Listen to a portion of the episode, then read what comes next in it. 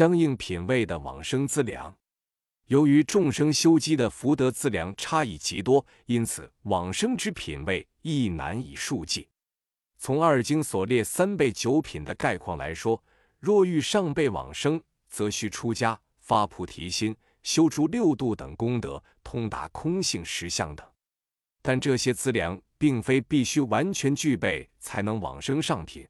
虽然影响品位的因素很多，但根据经典来说，即使无力修诸六度等菩萨行功德，只要发了菩提心，并一心专念阿弥陀佛极乐世界，则可上辈往生。换句话说，只有菩萨才可以上辈往生。根据菩萨修积的福德资粮不同，在上辈中也分有三品等无量品。在偶益大师的《阿弥陀经要解》中说：“往生与否，全凭信愿之有无，品位高下端赖持名之深浅。”大师认为，品位高低主要受持名功夫深浅的影响。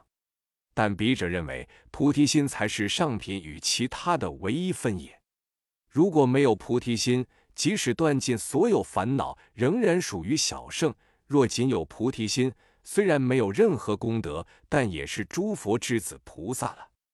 这在众多大乘经论中都有述及。中辈三品则不需要发菩提心才能往生，只要能够在生前虔信三宝，践行善业，遵守戒律道德规范，一心专念阿弥陀佛极乐世界，则往生到中辈三品。总括来说。只要是皈依三宝的佛教徒，在希望往生的愿望支配下，根据自己能力修积相应的善业和功德，临终则可往生中辈三品。下辈三品则属于特殊情况了。那些生前没有机会接触佛教，甚至作恶多端的人，如果他们在过去是有相应的善根，便在临终的时候得遇善知识，教导他们念佛求生净土。由于善根成熟，这些生前的恶人便在临终前幡然悔悟，虔诚念佛，也可以往生。